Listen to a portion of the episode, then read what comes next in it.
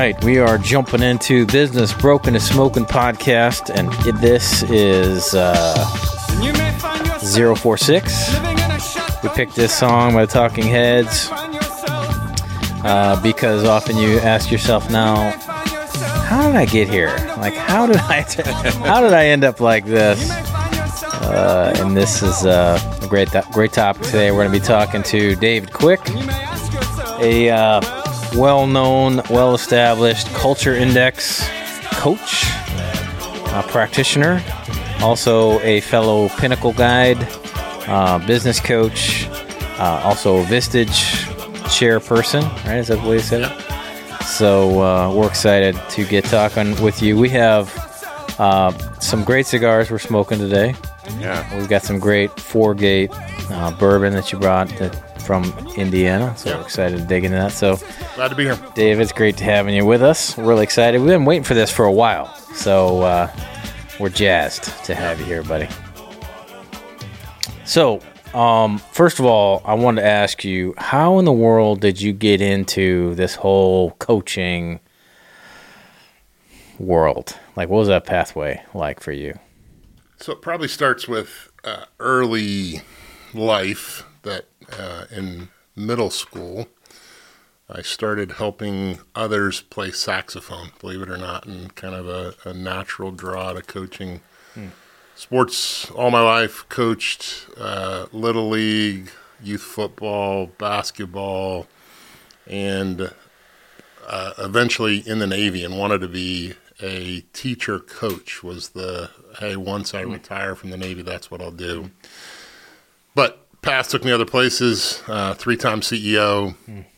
After my last CEO stint, I said, all right, well, I wanted to do this so bad, and now that I've done it three times, I don't know what I was chasing, but it wasn't that. Uh, successful, enjoyed the work, loved the work, loved building things, but uh, said, I don't know what's next, but it's not that. That led to Vistage chairing and some executive coaching there. And from that point, have kind of focused on individual group coaching, culture development, and a lot of tools, a lot of learning along the way.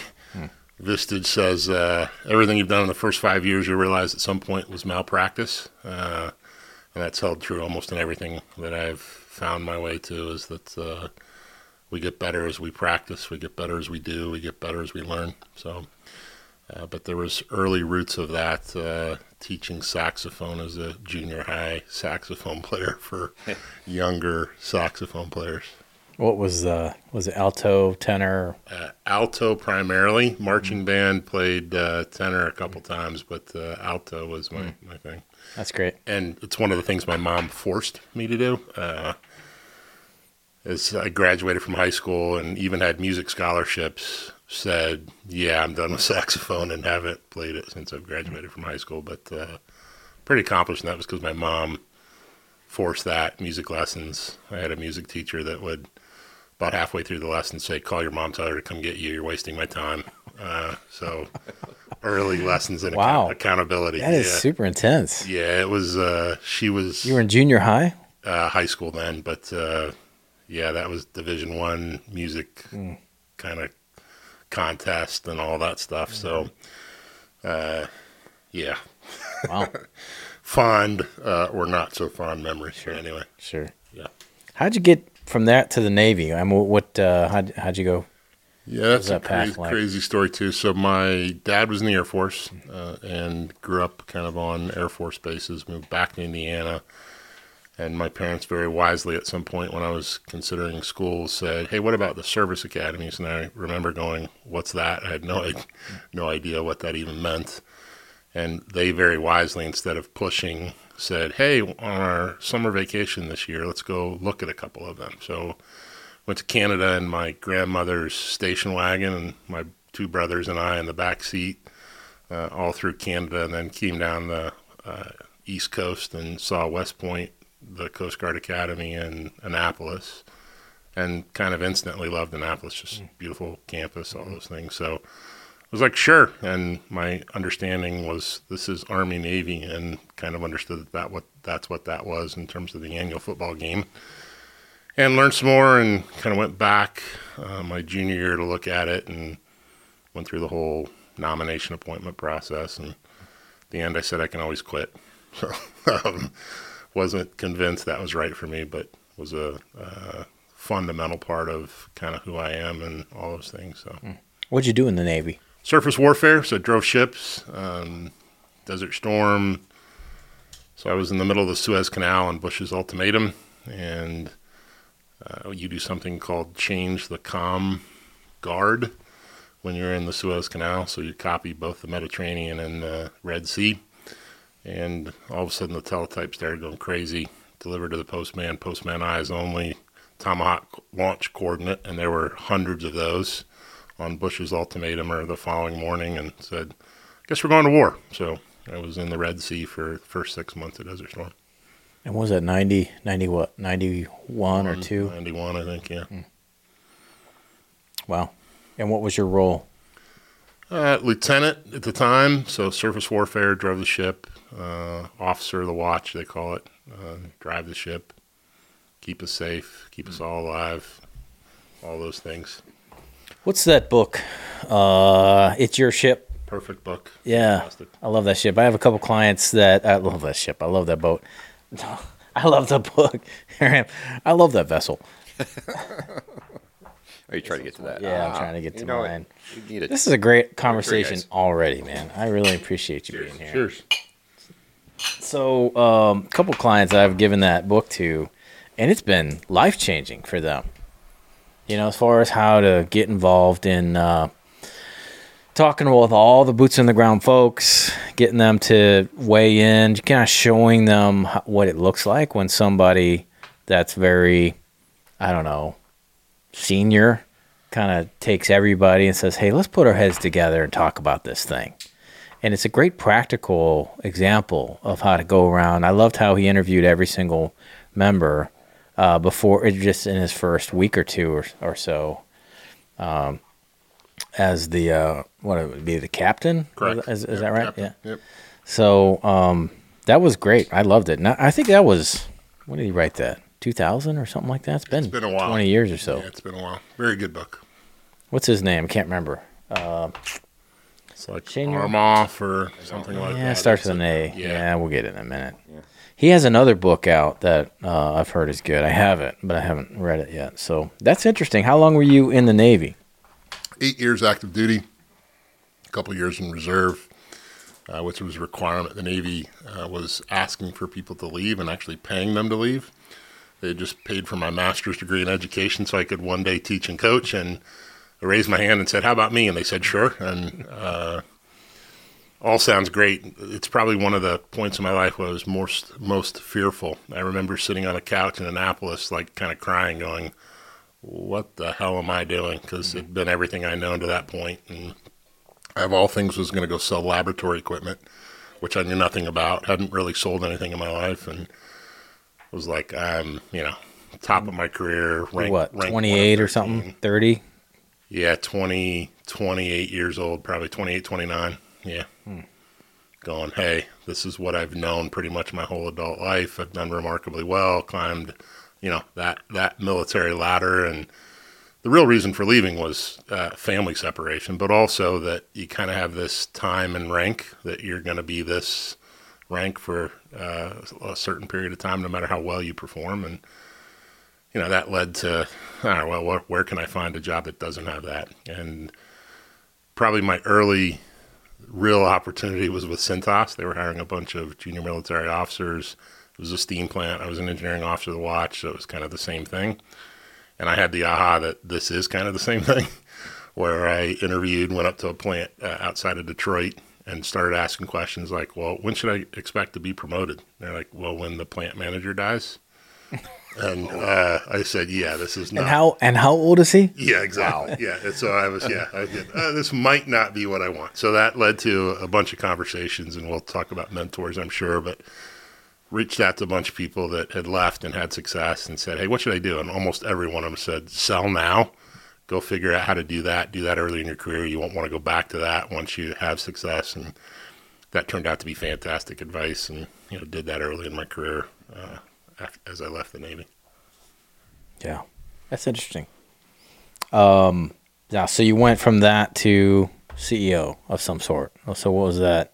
Yeah, long long climb. I say long. Uh, as soon as I left the Navy, I said, "Hey, I want to be a CEO by the time I'm 40." Uh, left my last CEO stint at 42, so quickly climbed corporate ladder. Uh, was promoted within the first six months. The job I took was uh, not a usual job for new hire. Uh, a gentleman named Bill Daniel. I still remember. Uh, interviewed with him in Annapolis. There was a snowstorm. I had an interview scheduled through a recruiter. Knocked on his door, and he's like, "What are you doing here?" I'm like, "I have an interview." He said, "Did no one called you to cancel?" I said, "No, that's I have an interview. I'm here." And uh, ended up hiring me. Uh, he, the job was account executive that I interviewed for, and that's over a thousand accounts. I just said, "Not doing that. That's not going to serve me well." took a job called key account executive that had 60 accounts in Indiana, Ohio, where, where we sit. So I covered this territory mm-hmm. early and uh, found my way to success again through other help. One of my early ahas is I know nothing about this. So I went to a lab director, Carol McRae, in Cincinnati at uh, Jewish Hospital and pretty quickly said, Hey, I know nothing about laboratory. I know nothing about selling just left the Navy and help. And she put her arm around me and said, I'll teach you everything you need to know. So wow. she did. So you, so you started CEOing. How did that, like, talk about that going from that to Vistage? Like, how did you get interested in Vistage? And talk about Vistage for a sec for folks who don't have any idea what that is, which is surprisingly many.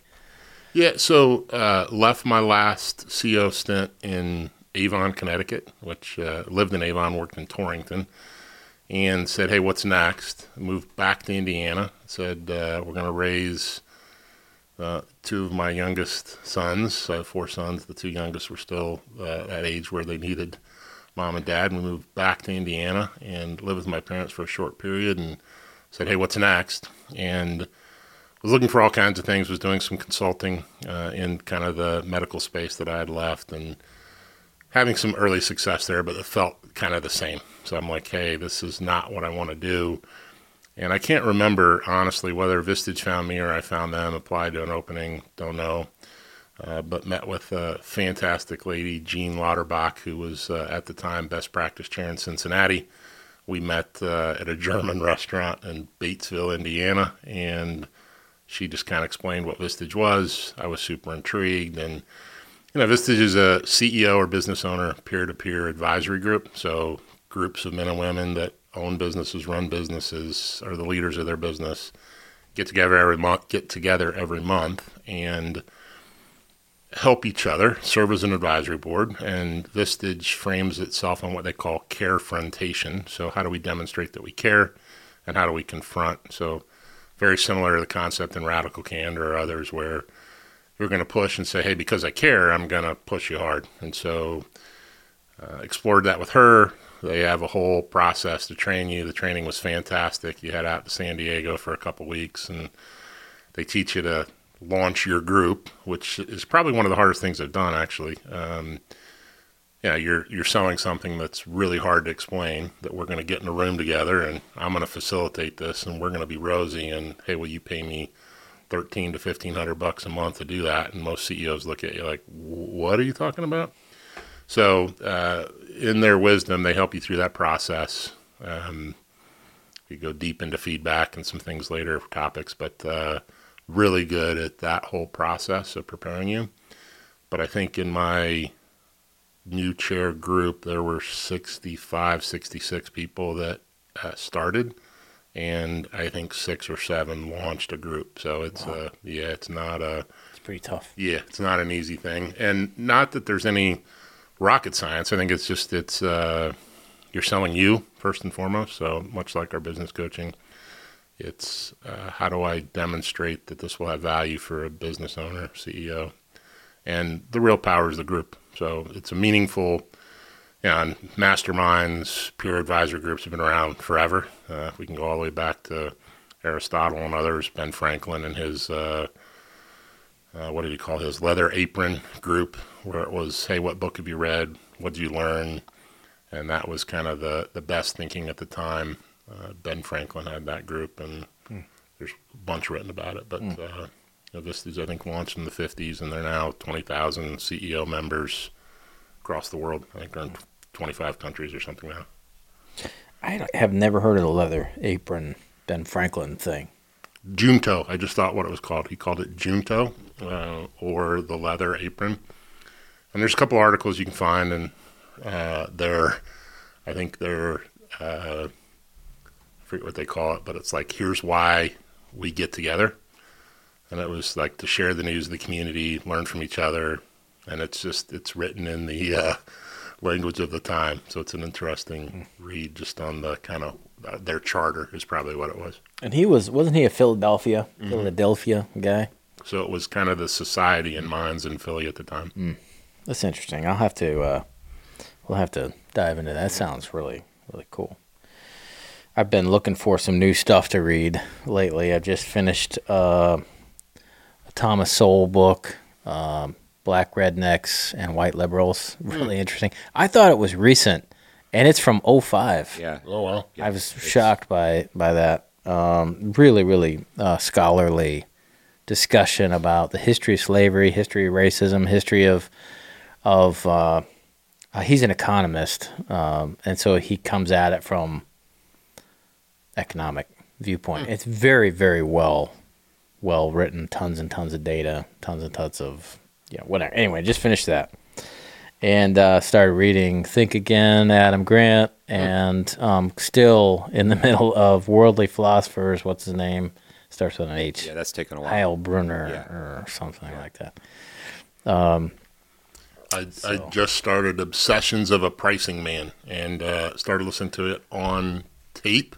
I've Audible. heard of that. Yeah, who is that? Uh, mentioning. Yeah, I can't remember the name, and it's funny. Greg Cleary, uh, our, That's who- our our leader, brought it up today in our uh, process. But uh, I don't think it's an audible book. Is my sense right now. I think it's one where you're there's some formulas and what's Yeah. ideal pricing, how do you anchor. I mean, there's a bunch of stuff that I think is probably more uh, highlighter, pen and paper, not the uh, Yeah. I'm trying to figure this out as I drive down the road. But Yeah, I, I right. did listen to the first two Yeah. chapters on my way here today. So Yeah, this Adam Grant one is is uh, I would not read it. I have it on the shelf, but I would not read it if it wasn't audio. It's it's kind of it's got some good stuff, but it's just he reads it and he he's kind of annoying me. I don't know. If it's, Can you make it go faster?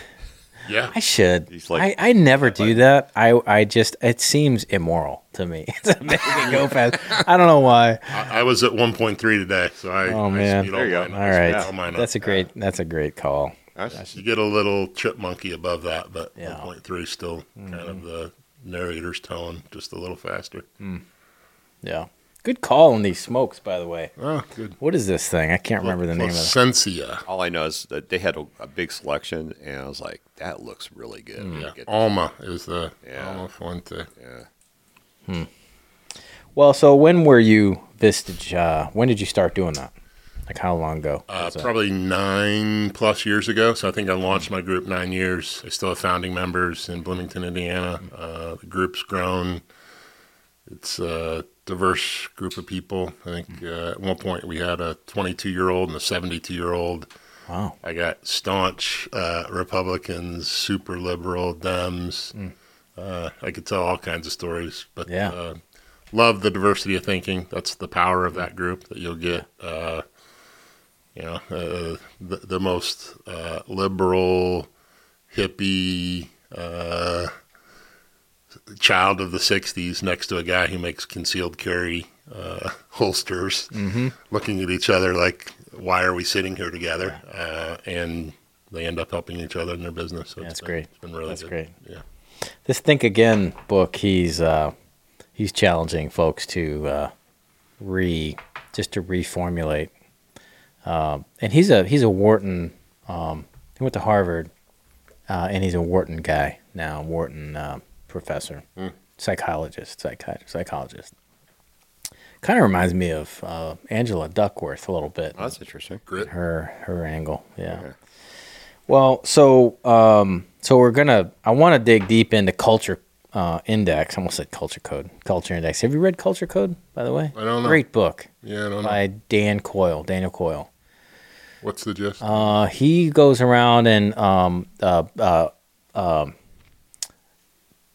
studies might be a little strong, but um, looks into seven or eight really high performing cultures. Uh, one of them is uh, SEAL Team Six, Uh, yeah, I have read it. Yeah. and uh, IDEO, uh, a couple of uh, comedy troupe, uh, uh, Danny Meyer, restaurant guy. It's really fascinating, and it's What drives culture? Yep. And it's uh I found I got a lot out of it uh, just from really an- almost anecdotal. Just like, oh, that's what it looks like or that's how you do it. It's kind of practical, kind of observational. So, uh, he's a Cleveland guy apparently. Yeah. And um Kimberly. Kimberly Dyer knows him. Yeah. So we're like, hey, I guess he's her neighbor or something. Oh, wow. So we're working that angle, see if we can get him in here. Absolutely. But uh, so we want to talk about culture index. I'm fascinated with uh, any assessment that can help the entre- entrepreneur client of ours uh, do a better job putting the right people in the right seats, do a better job interviewing. I find, I mean, a scale of one to 10, entrepreneurs interviewing are at like a one or a two, maybe two and a half. They're just stinking bad at it, generally speaking. I haven't found many that are good. If and if they are good, they're at like a five or six. They're uh, they stand out. But so these assessments are very practical. And I have a couple clients that uh, use Culture Index. I have a couple clients that use other other things like Kolbe, um, the um, Pat Lencioni modality, the uh, six, the, was it Working, Working Genius, yeah, and Strength finders. Strength Finder. I'm familiar with that one, a little bit with predictive, but I want to get first of all maybe paint a broader picture of how Culture Index kind of fits in the assessment world. Sure. So um, I'll talk about it from primarily my view of it as a long-term client. So I started using the tool about 19 years ago. Was one of the early Culture Index adopters, and I'll frame it this way so people understand it. So I took a call from a gentleman named Jeff Ward uh, that was calling to cold call. Uh, we were growing my home delivery company from at the time I think we I'd started we had four sales reps I think by the time he called me we are 25 and we had decided that that was the path to scaling so much like the entrepreneurs listening to this it was like hey how do we scale our business what do we need to do and we had kind of through trial and error tried to hire sales reps for the last uh, handful of years. And we had we had purchased a company that had 25ish reps that were all pretty good but we knew we needed, needed to add 50 and so we had ads plastered across most major metros where people with diabetes are which is where the population is. And jeff ward called me at a thursday morning at about 7 a.m and said hey i'm that guy that has to make cold calls to grow my business can i get five minutes so as a longtime sales professional marketing professional i was like sure i'll take this call and uh, he said instead of talking about what i do uh, I see that you're hiring 50 reps or so in markets all across the country. If I could eliminate one bad hire, would you be interested? I said, sure. He goes, well, great. So again, instead of talking about, it, I'm going to send you this tool. I want you to send it to five of your best, five of your worst, and I'll tell you who's who. And I remember at the moment, like, game on, dude, let's go. and uh, so, you know, classic. How do I challenge uh, uh, a highly autonomous, driven uh, entrepreneur? And that was perfect. And he did a remarkable job. He went through the 10 people and nailed almost all of them, if not all of them. I don't, you know, it's a long time ago now. But what I remember clearly is I said, Hey, Jeff, I got to run to a meeting. You look at these 10. If I had to hire one, which one and why? And he, he answered it um, in a remarkable way. He goes, Well, that's easy. I'm like, Okay. And uh, what's amazing is he named our rep of the year for the last two years, rep of the year at two other companies, and said, "Hey, we call this profile and profile patterns because there's multiple patterns. Triple count, triple crown winner." So we look and say, "What's the ideal for this type of role?" And he says, "Hey, for what you do, it's called persuader." She's a persuader. Her bottom graph is also a persuader. So when we ask her what she thinks she needs to do to be successful, she essentially says, "Just wake up and be me." So from that point, I was like pretty intrigued. How do I figure this out? Because this was, uh, you know, we're getting ready to hire 50 people, and so the rest they say is history. But uh, what Culture Index does really well, and I think entrepreneurs, the, the the thing you alluded to earlier, is we seek data, we seek information, we look for something to help us make decisions. And in most hiring, that's our gut.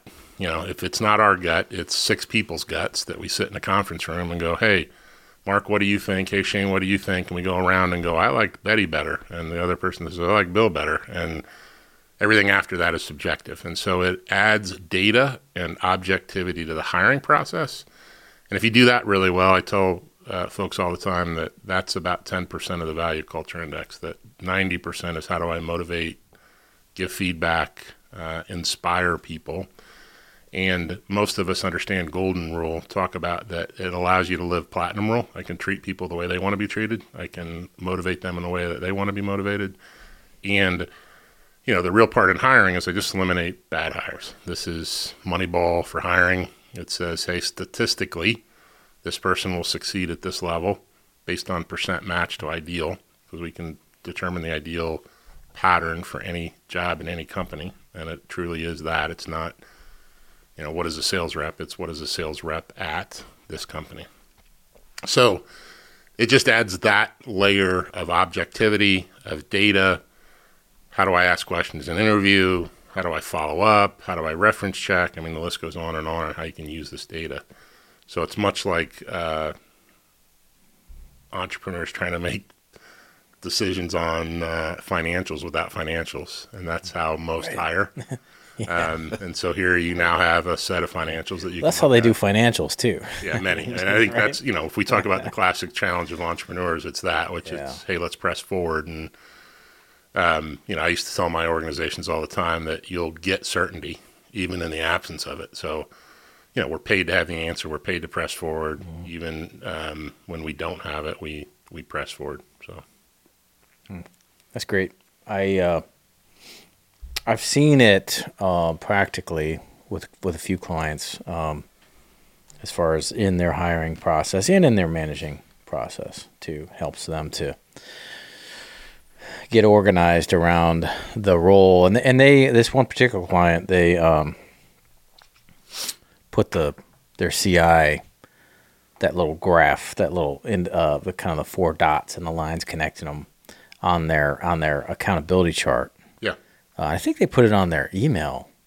Uh, I mean, I've signature. seen it all. I have people that have it on coffee cups, that have it on their cubicles, have yeah. it at the entrance of their yeah. desk. Uh, so yeah, and you, see that with others as well. So you'll see that with Working Genius. You'll see that with Predictive Index. You'll see that mm. with other profile types. That it helps us understand who we're encountering and how do we act and behave. How do we motivate? How do we understand that's what we're dealing with? So. Yeah. So talk about the uh, what exactly it's uh, I don't know measuring.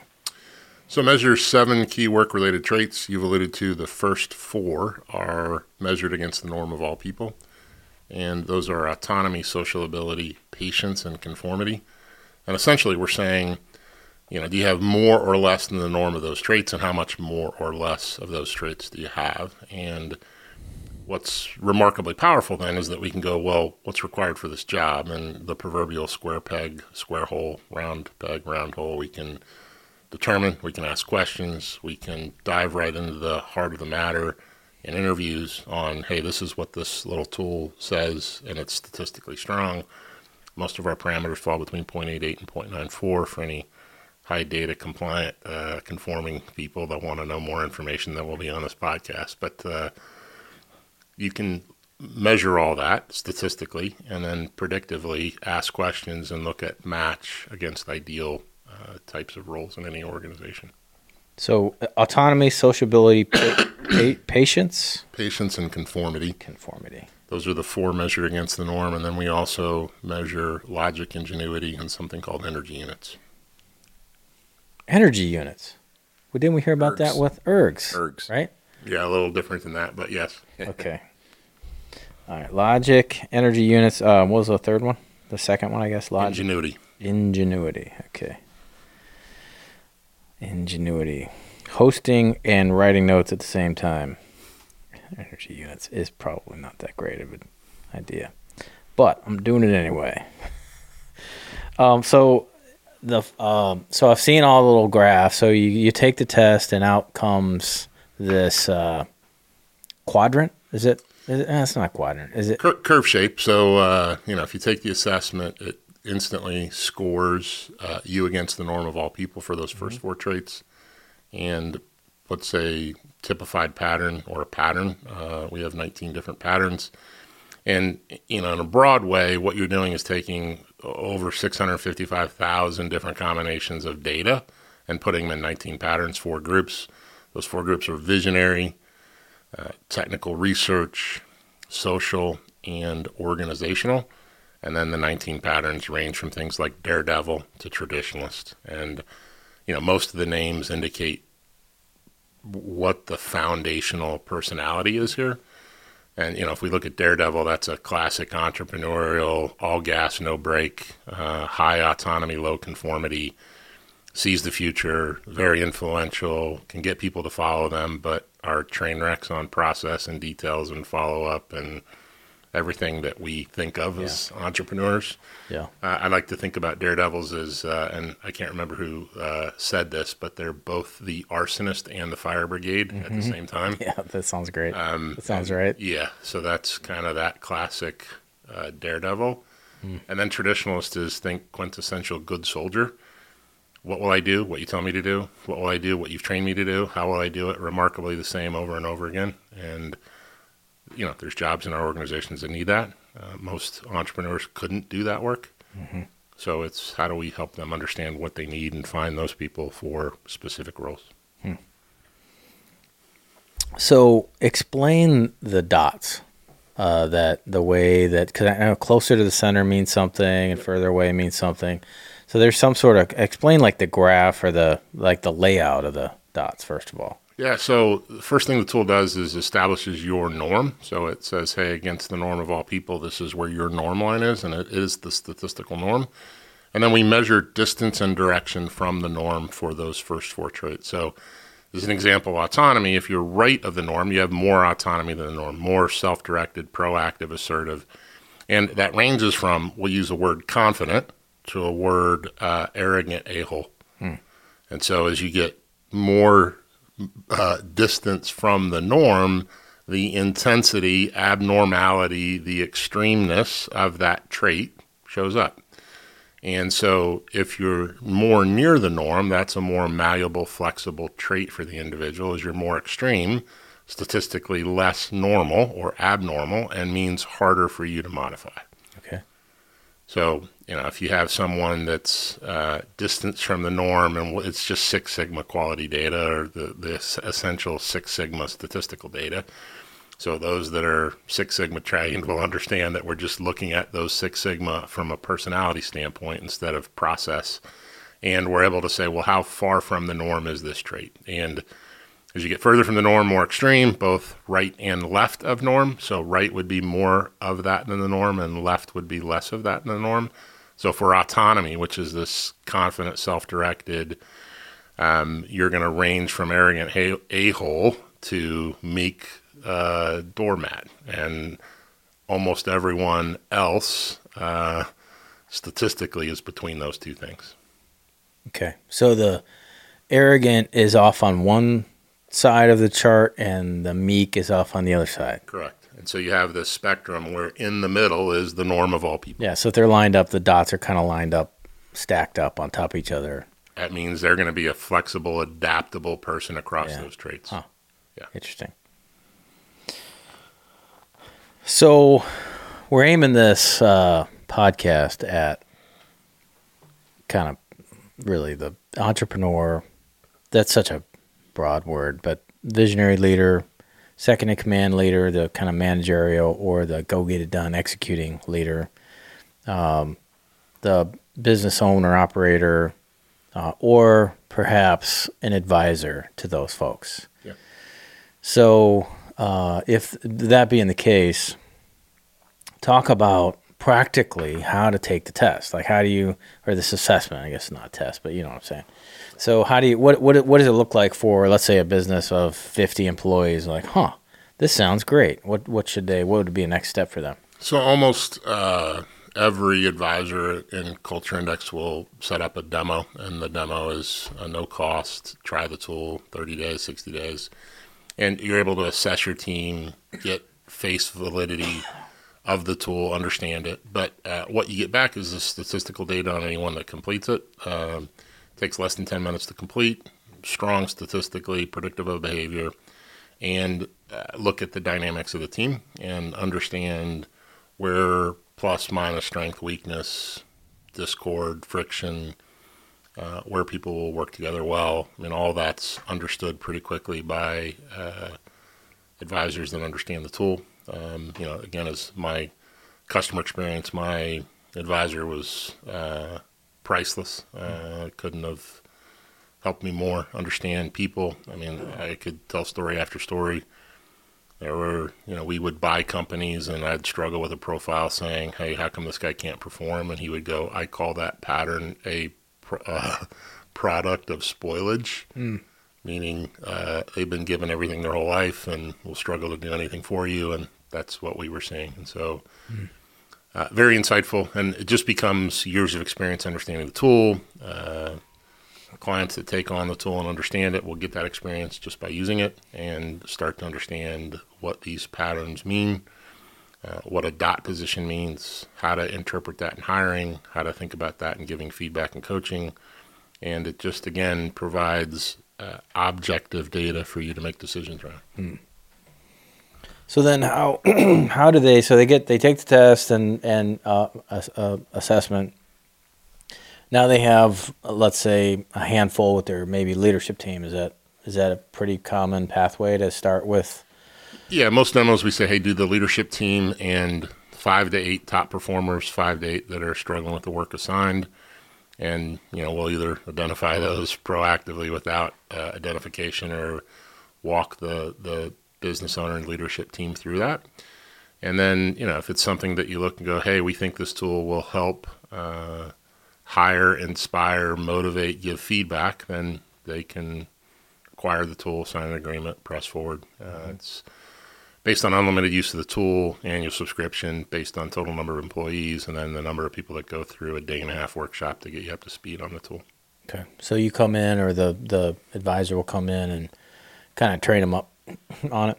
Exactly. Yeah, one of the things about these, a lot of these assessments is you're kind of like flying by the seat of your pants a little bit, and there's a lot of value to them, but they need somebody to really kind of hold their hand and and walk through it, right? Yeah, so so I and others, and you know, Jeff was this for me. Uh, unlimited access. Call me when you need help. Uh, mm-hmm. So probably much like you treat mm-hmm. your clients.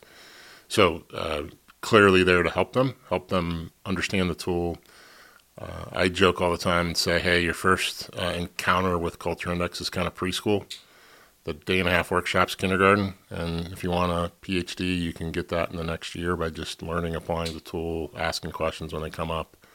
And and again just like anything spend the time and energy to understand it. So um, my clients we work hard on how do you embed this tool in all of those things hiring coaching succession planning how do you motivate lead so you know anyone that is uh, responsible for payroll uh, hire, coach, fire should, uh, if you bring on one of these tools, should go through uh, that workshop and learn the tool. It's like anything else in your organization. What works that you don't let anyone know about? Nothing. You let everyone know about it and teach them and show them how to use it, and then there's a higher likelihood of success. Yeah.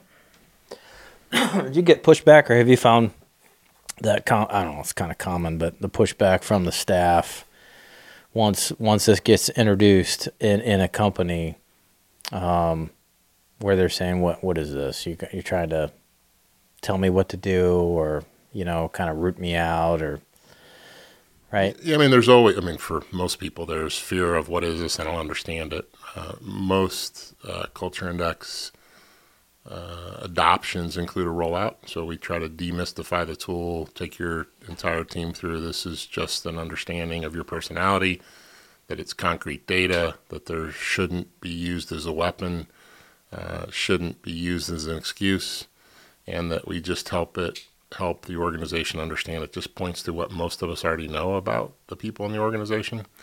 Uh, and how to then motivate, give feedback according to those personality traits. So there's not you know, I understand the fear for most organizations, but it, it's it confirms what we already know. Is probably the right way to to think about it, and gives us data, and then that data is available for us to go. Well, how do I hire using this data moving forward? How do I motivate and inspire and give feedback to my existing team?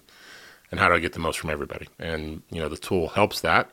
And I think the organizations that understand that and use it and are sticklers on do I have right people, right seat, you know, much like we do in the pinnacle work, we look at talent assessment and go, hey, what what's the performance and culture fit? This is another component of well, are they hardwired to do this work? And you can add that to talent assessment. Many of my clients do that. They're able to look and say, well, how does this person perform? What's their culture fit? And how well do they match the job that we've assigned them to? So, you know, there's a potential third component, which is are we asking them to modify behavior and stretch? And how hard are we asking them to do that? In Culture Index, we, we talk about that that requires energy to be that intentional and change our behavior. And most of us, when no one's watching, or there's an um, inordinate amount of stress, go back to our base level mm-hmm. pattern. So, how does Culture Index compare to some of the other kind of well-known ones, uh, and and the ones that I know? I mean, I know more probably about StrengthsFinder than any of the other ones personally, but you know, DISC, Kolbe. Uh, uh, Myers Briggs, I suppose that's really different one. Of course, uh, Enneagram's really different, but just how do they all compare? Yeah, at the core, they're really not that different. If you look at the history of personality assessments, uh, all the way back to Marston, uh, turn of the century, early 1900s, um, that we're measuring kind of personality traits. If you look at all these, they're they're actually fairly similar, and then it becomes well, two things, which is how strong statistically is the data. Uh, Culture Index has a big hand up there. If you look across all the assessments in the market, uh, it's the best um, statistical significance I've seen against any of those assessments. There may be some new ones that have better, but if you look at uh, that statistical significance, you're going to see that strong. The other is ease of use and the business model. So, uh, and then the third thing is who's helping you. So, yeah. it, uh, like anything, yeah, sure. hey, there's this awesome data. So it becomes, um, you know, first and foremost, it's grounded, and most of these assessments measure similar things. It's then, well, how strong statistically is it? How easy is it to administer? What's the business model? So many assessments you'll find are pay per assessment. Um, we're uh, unlimited use, essentially assess everyone. Uh, so every time you post a job ad, click here to apply, we should get a culture index and build a database, which is really powerful. You can then go back in that database at any point and go, hey, I'm looking for someone that can do this, square peg, square hole, uh, and pull all the square pegs out of the database. And then lastly is who's the person you're dealing with? How, well do they understand it? And we spend uh, a lot of time and pride ourselves in mobilizing the data to move your business forward. So it's not just a cool gee whiz, this is awesome data. It's how to use that business, that uh, data to drive your business forward. So. One of the things I see, I'm sure you see this too, is is a, a, a visionary entrepreneur gets a hold of some new tool and they start flailing this thing, flinging this thing all around the business uh, and then a month or two later, they've kind of moved on to some other shiny object, you know, squirrel, uh, book of the month, etc. Uh, so how how do you see, and whether it's this assessment or others, what are some common factors where they, what are some keys, I guess, to kind of get over that first hump of neat tool to all right, now let's actually make it valuable for us. So I'll talk about my own experience as a customer. So my first year, cool data. This is awesome. Gee whiz, kind of crystal ball, kind of uh, we'll call it parlor trick is kind of how you looked at it and said, hey, this is a little spooky. How does it do this? Second year renewal, a um, little more scrutiny on how we use it, but I renewed the third year and I turned to my uh, head of uh, sales ops and said, do the super big deep dive into data and come back and show me what the tool can help us do and should help us do moving forward. And super enlightening. And so I push clients all the time to do this, which is how do you start to match the data? How do I use the data? How do I understand what it means? And what we found is we were primarily using it for sales reps. And at the time that we did this evaluation, we had, had over 150 sales reps in diabetes. We had about 100 in wound care uh, and about 30 in um, uh, ostomy slash colostomy. And we looked across all of them and said, hey, if we look at ideal pattern performance versus non ideal pattern performance, what do we see? And what we saw is three to one uh, performance to quota. We saw four to one zero to six month ramp. So uh, four times more likely to be at quota at six months. And most of that holds true for my clients when they go back and look at that mm-hmm. data. And it literally just becomes Moneyball. I mean, this becomes a what is our on base plus slugging metric in Moneyball? Yeah. And you can look at that across any job. You can look at that for a warehouse worker. It does not matter. And if you can measure performance, you can then start to track and go, what does it mean by profile type? what that meant for me is after that point moving forward, if you wanted to hire a sales rep and they didn't have one of these two patterns, you needed my approval. Mm. So if you came to me and said, "Hey, we're getting ready to hire Tim in Tennessee," I would go, "Well, what's Tim's pattern?" And if it wasn't Persuader or Trailblazer, I would say no, or I would say, "Have you interviewed all your Trailblazers in the database in Tennessee?" No.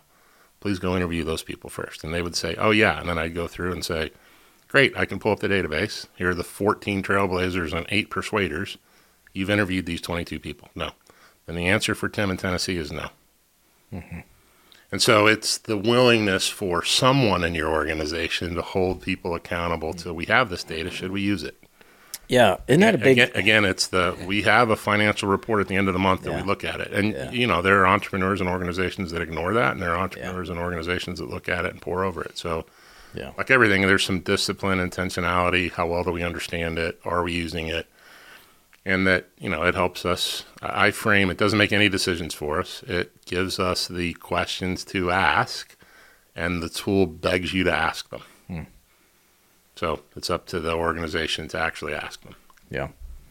And that seems to be the rub you know where having somebody who's willing to follow a process somebody who's willing to execute around, hey, we figured this out 14 different times and it comes out the same way. Did you do it the way we figured out? No, I didn't. Um, you know, or even having that conversation around, hey, don't we have a process for that? Yeah, I mean, and we talk about this in Pinnacle all the time. Uh, the head of the organization, entrepreneurial, visionary leader, often is a nonconformist. It is often a all gas, no brake. That is my pattern. Uh, I am all gas, no brake, and it quickly becomes. And where the tool helped me most is I need people on my team that complement that, that will put the process in place, mm-hmm. that will drive that.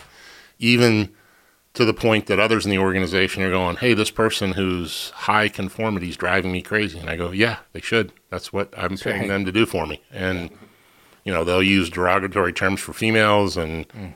you know, uh, you know, this guy's a hard ass. Uh, and I'm like, yeah, they're doing exactly what I want them to do. And it's the willingness of the visionary second command leaders in the organization to go, yeah, we're going to use this. Um, we have this data. We're paying for this data. It's meaningful.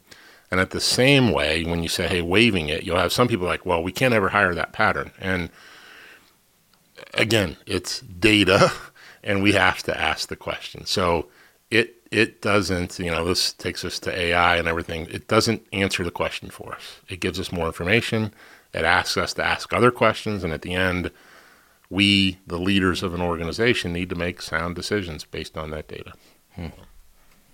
What was your journey like with uh, kind of second command? You know, talking about all gas, no brakes. You you have to, the visionary leader has to have the wisdom and foresight to hire brakes and, and, and, and respect the brakes, you know, and, and, uh, so what did it look like, look like for you? Were you, were you successful in yeah, hiring? Yeah, very. And culture index was a big part of that. So, uh, I knew I needed, and, you know, it's the same for my admin support today. It was for my second command. It was for who's my sales operations person.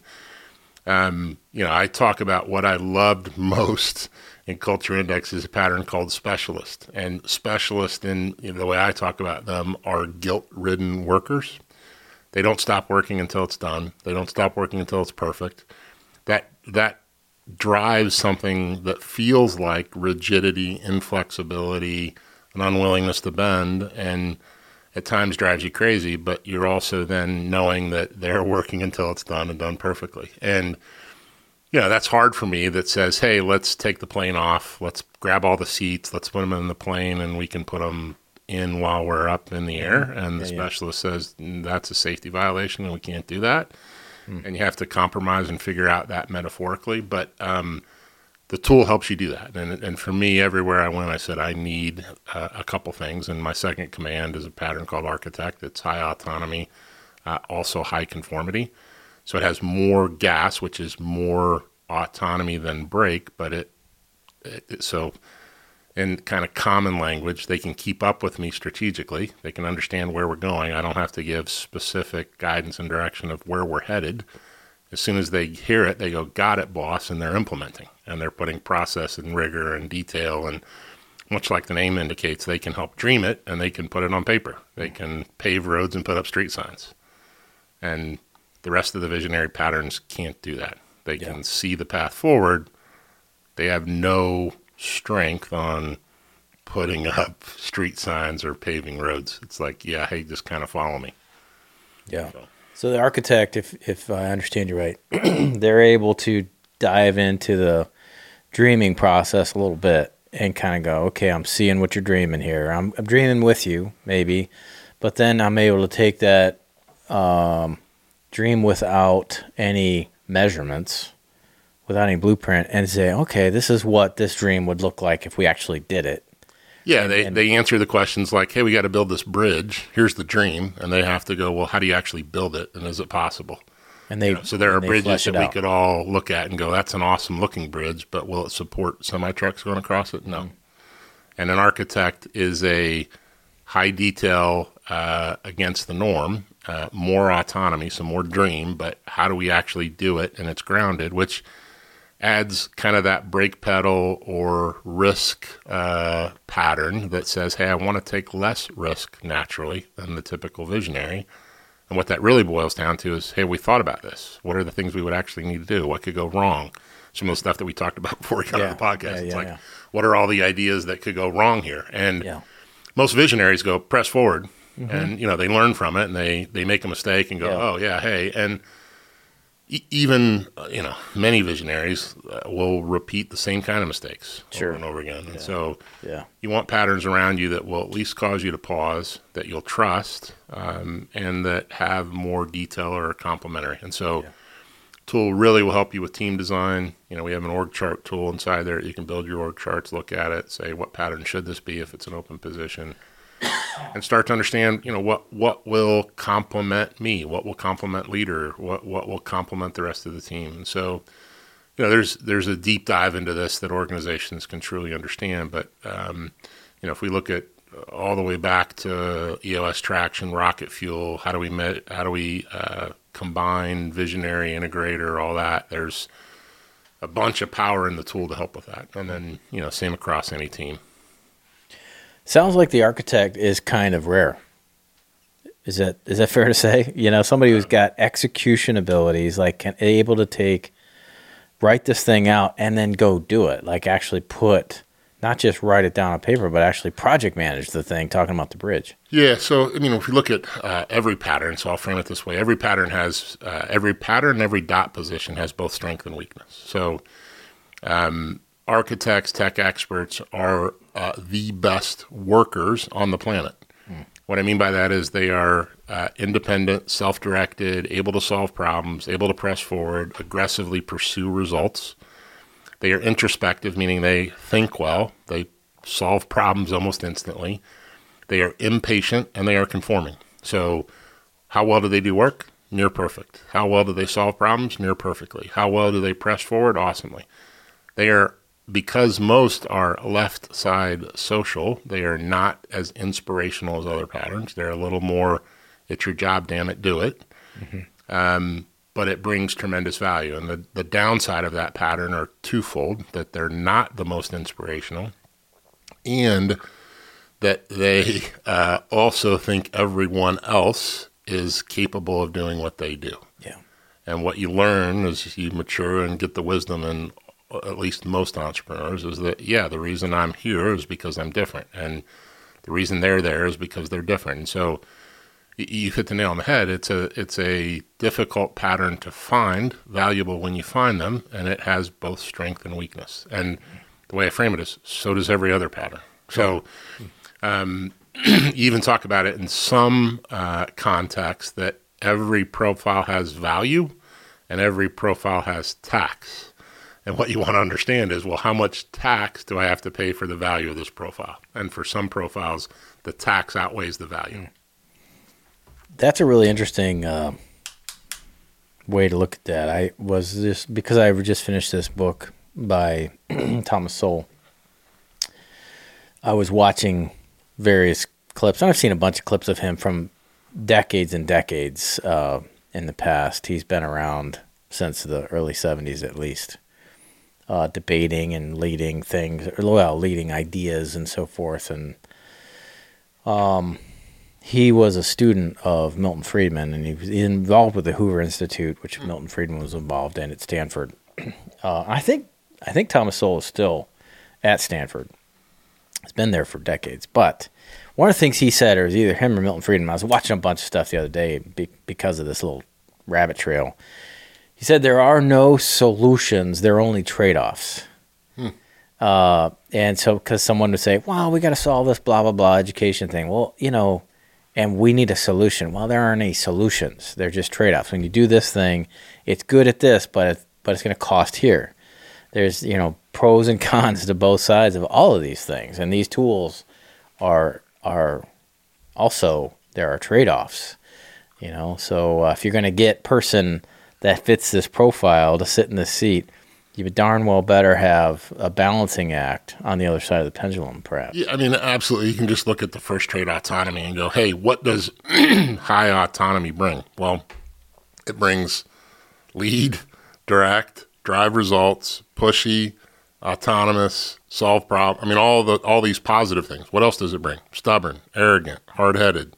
Do I listen well to others? Yeah. So it it brings all of that tax, and you have to look at the other traits and go, what am I looking for? Mm-hmm. And does this solve my problem? And you go, yeah, partly, but there's going to be tax. Yeah. And That's so, a great way to put it. The tax, as far as that's the trade off. You got to pay. You gotta you gotta pony up. There's some table stakes to this thing. and, and and you know that's informed my thinking about people for a long time, including you know the people that are most important in my life. That, that there'll be value to me, and there'll be tax, and that you know when we look at emotion or other things, or how people handle stress, or how we react situationally, we'll look and go, man, I value that, and there will be other parts of the things that we value that will come with an associated tax. And so you know if we look at we'll just call range of emotion one of those. We'll, we'll see people that are super delighted when things happen. Well, what happens when things go wrong? They're going to be super bummed. People that are more flatline will be more flatline. And um, we have to relish the highs and lows then of those people that have that range of emotion because we're going to really enjoy the high. Um, and so, you know, it just informs our thinking that every person brings this kind of unique strength, weakness, value, and tax. I like value and tax because you look and go, it's not potentially a weakness. And, you know, many of my uh, thoughts about personality even become we have heroic traits and anti heroic traits. And, you know, these anti heroic traits actually have a hero component, but many will look at them as villainous. Many will look at my nonconformity as sloppy, rebellious, um, careless, and you could say that, or you could go, there's no boundary. There's no, how do we think about what we've done in the past? There's not worry about it going wrong. Um, so there's a there's these anti-heroic components of personality that I think are super intriguing, and that come with a tax, but come with value at the same time. So, Yeah. What about character in all these? This is something I was thinking about the other day because we, we talked with Kimberly Dyer about Kolbe. We had uh, Alec Broadfoot on here, and they have a, a an assessment they use over at uh, Vision Spark, the Achiever um, profile, I think it's called.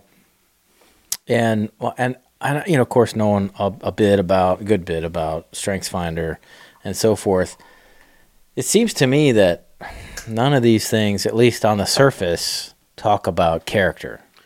Is Sa- that is that fair? Yeah, I think same with culture index. I think it's so hard to measure that and look and go, well, how do we measure it? What are the components? So we just talk about it in culture indexes. We're we're not assessing morality. We're not mm-hmm. assessing um, this character piece other than what are the traits and what's predictive Yeah. of behavior. Yeah, yeah, yeah. So we talk about that it is predictive of behavior. We'll be able to talk about what that looks like. But in terms of Yeah. honesty, integrity, other things, that's a little more difficult Yeah. Um, is probably the short answer. Um, you know, are there other things that we can look at the tool and start to understand and infer? Sure. But to go, hey, this person is trustworthy, honest, is not going to show up in the tool. Yeah. One of the ways I explain StrengthsFinder is uh, Hitler operated from his strengths. You know, he he did a bunch of dastardly stuff, but he didn't operate outside of his abilities. He operated within his abilities. Yeah. I mean, arguably. Well, and I think you know this is a this is a big Vistage learning that uh, what occurs we assign meaning to. So, in no way advocating anything Hitler did, but um, you look at the strength of people and weakness, and there's both strength and weakness there. And you know, same thing. We could look and say, hey, and is there a moral compass? Is there an evilness? Yes. Um, can we infer that from a culture index profile? Well, we can infer it in an indifference to people. We can infer it in a real liking of people. And both of those come again with value and tax. So, you know, we start to look at the interrelationship of traits. Uh, I talk about all the time does this person care more about results or relationships? And we can tell that from the profile. And so, you know, if you have something, a job that requires more focus on results, then you know what pattern to hire. If you have one that leans more about relationships, you know what pattern to hire. We also talk about are these offensive profiles or defensive profiles? We're quick to talk about, well, can defense score touchdowns? Yes. But is it their job? So, you know, Yeah. often people will look and go, well, I want my defense to score a bunch of points. You're like, Yeah. well, that's not what this is for. So that's Yeah. a defensive pattern. What should they do? They're going to tap the brakes and do it perfectly. Yeah. Are they going to lock down that corner? Yes. Are they going to score a bunch of touchdowns? Unlikely. Yeah. They're just lucky. It's it's it's, it's uh And, it's then we go. happens. then we go the opposite and go sales rep. Are they going to score a bunch of touchdowns? Yes. Is there going to be chaos everywhere this pattern goes? Yes. Mm-hmm. So we can just start to understand that predictively, and again go value tax. So the moral thing's hard. There are patterns high conformity that become moralistic, that become this is right and wrong, and I push and Hmm. you know, that's more problematic. You can imagine those people that are high rule follower become this is the moral standard of doing it the right way, and you'll hear them say things like there's a right right right way and a wrong way, and I choose to do it the right way. That's a moralistic view of the world, and inferring that people that are again, if we go back to that offense defense model, that are offensive and scoring touchdowns are immoral. We're like, no, they're just pressing forward and getting us results, and they're not focused on details or process. So, um, what? So when with culture, and I, that was all super fascinating. Um, I and I I'm mystified at how I don't know how seldom visionaries, entrepreneurs, etc., employ these tools that are so rich and so capable of helping them. And I wonder, uh, and from your vantage point, why do they hesitate to do this? Because they're, 'cause they're so prevalent. There's a lot of great tools. Yeah, I think uh, all kinds of things, uh, Mark. I think if you look at this from a, a high level perspective, many think it's voodoo, many think, hey, this is bunk. Um, and that um, they also want to see perfect. And so the way I always frame it is that this is statistically strong, not perfect. That you will hire, and we'll use Trailblazer an example, as sales reps. And that's one of the ideal patterns. If we look at Trailblazer, it's high autonomy, high social ability. So, can they influence and persuade? Yes. Can they drive results? Yes. Can they build relationships? Yes. Are they impatient? Yes. Do they have enough conformity to follow our rules, like do call reporting, Mm-hmm. to fill out CRM? To do yes. Now, does that mean 100 out of 100 Trailblazers will find success over quota? No, we're dealing with humans. But like Moneyball, it's 85 to 90 percent of those will. And on the flip side, we'll look at other patterns and go, I'm going to hire a craftsman as a sales rep, which is a steady, methodical, measure twice, cut once, very deliberate, think CPA, mm-hmm. and go, do I want my CPA selling for me? No. Do I want my sales reps doing taxes for me? No. Right. And so I think we get caught up in that, that um, this should do the magic trick for me of being perfect. And instead, it's just a data point. It helps us confirm, ask the questions, dive right into reference checking, um, which is a lost art today. Um, Yeah, And I roger think- that. I think uh, reference checking becomes hey, we call the people on their reference list. We call into HR, and HR says I only can confirm employment. And you know, I follow and ascribe to who, which says do threat of reference check. And when we do reference check, actually do it. And the way I do that is we're interviewing people, and I go, Mark, who are the last three people that you worked for? What's their first name, last name? If they were here today, what would they say they admire and caution about you? Great. If we move forward, I'm going to talk to them. And then when we move forward, I go, Mark, you need to call these three people and get them on my Yeah. calendar so I can talk to them. Yeah. I get so much pushback from that. I use, and I'm, I'm laughing because you said threat of reference check. When I help my clients build a interviewing process or a onboard recruiting process, we call it recruiting flywheel. I use that in there, and it's from from you know top grading, from who, et cetera. Fa- fa- Father son team. Uh, yeah, yeah, really yeah. good stuff. What's uh, Geoff Smart? Brad Brad Smart was the dad, right? Um, from Top Grading. Did you ever read that Mm-hmm. Top Grading? What a huge! uh, It's like a tome. I mean, the thing was like 900 pages of just drudgery. I Well, got, I, I always joke it's a calculus book, and if you want like the calculus for dummies, get his son's book. Who? Yeah, yeah, yeah, It's yeah. a lot easier to read and digest and go through the same thing. So, you know, we we, we train uh, folks on how to do that. We train Mm-hmm. them on, hey, I have this data. It says this person again. And I'll use me as an example. Um, and I use Jeff Ward as one of my references for uh, who was my culture index uh, advisor for, for many, many years. And I used him to say, hey, I'm looking for my next CEO gig. You should talk to him because he has a great understanding of who I am and who I'm not. And so, you know, he knew if, if you're looking for somebody to grow the company by 3% and put rigorous process and squeeze out the last little bit of margin, you got the wrong guy.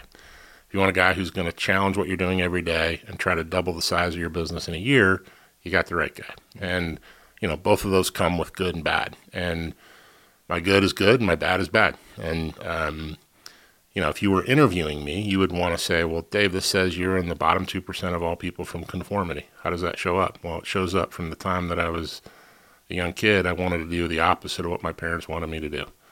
When, you know, I chose college, I chose the one that was furthest away. Um, you know, that, there, there's a bunch in my psyche that says, well, that's who I am. And that brings, again, strength and weakness. And you can ask me about it. And what you're going to hear is, I hire people to do that.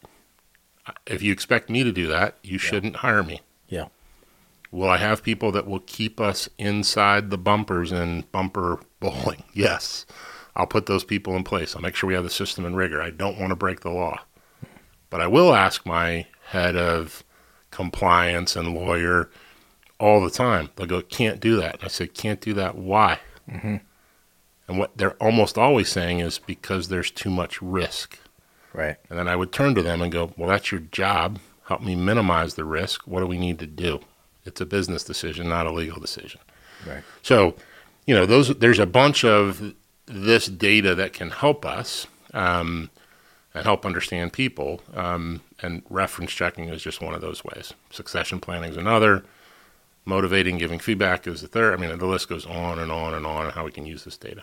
Do you have any good resources around um, the hiring process? I know who who is great for who. Uh, as far as who goes, I've had to uh, kind of like warp it a little bit for you know because he's talking about you know these f- kind of Fortune 500 CEOs and showing how they how they do some of this recruiting. But any kind of practical books out there that you, that could be like a one and done. Hey, you big dummy, get better at recruiting. Here's a here's a I still think who's the best. And then I use a metaphor that I talk about everywhere I go, which is could you find a better first baseman? And so, you know, I apologize for anyone that doesn't follow baseball or thinks that, you know, the stereotypical men sports, but um, that's the metaphor I use all the time. And, and if you keep that top of mind and go, could I find a better first baseman? It requires this that I'm recruiting all the time.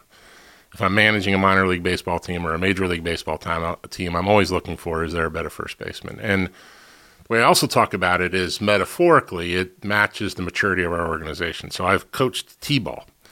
And if you coach T-ball and go, could I find a better first baseman? It's almost a joke. I mean, I look and go, we got to win in T-ball. If I go, Timmy, you're playing first base, and he runs toward first base. I mean, that's our expectation of first base in T-ball. Now, if he can catch, it's a bonus. Um, Right. Your best player's playing like all infield, shortstop, roamer, and he's you know going after every Yeah, yeah, ground yeah. ball and whipping it toward the first baseman. And most times you just kind of turn your head and go, "Oh my God, I hope no one gets hurt in this play."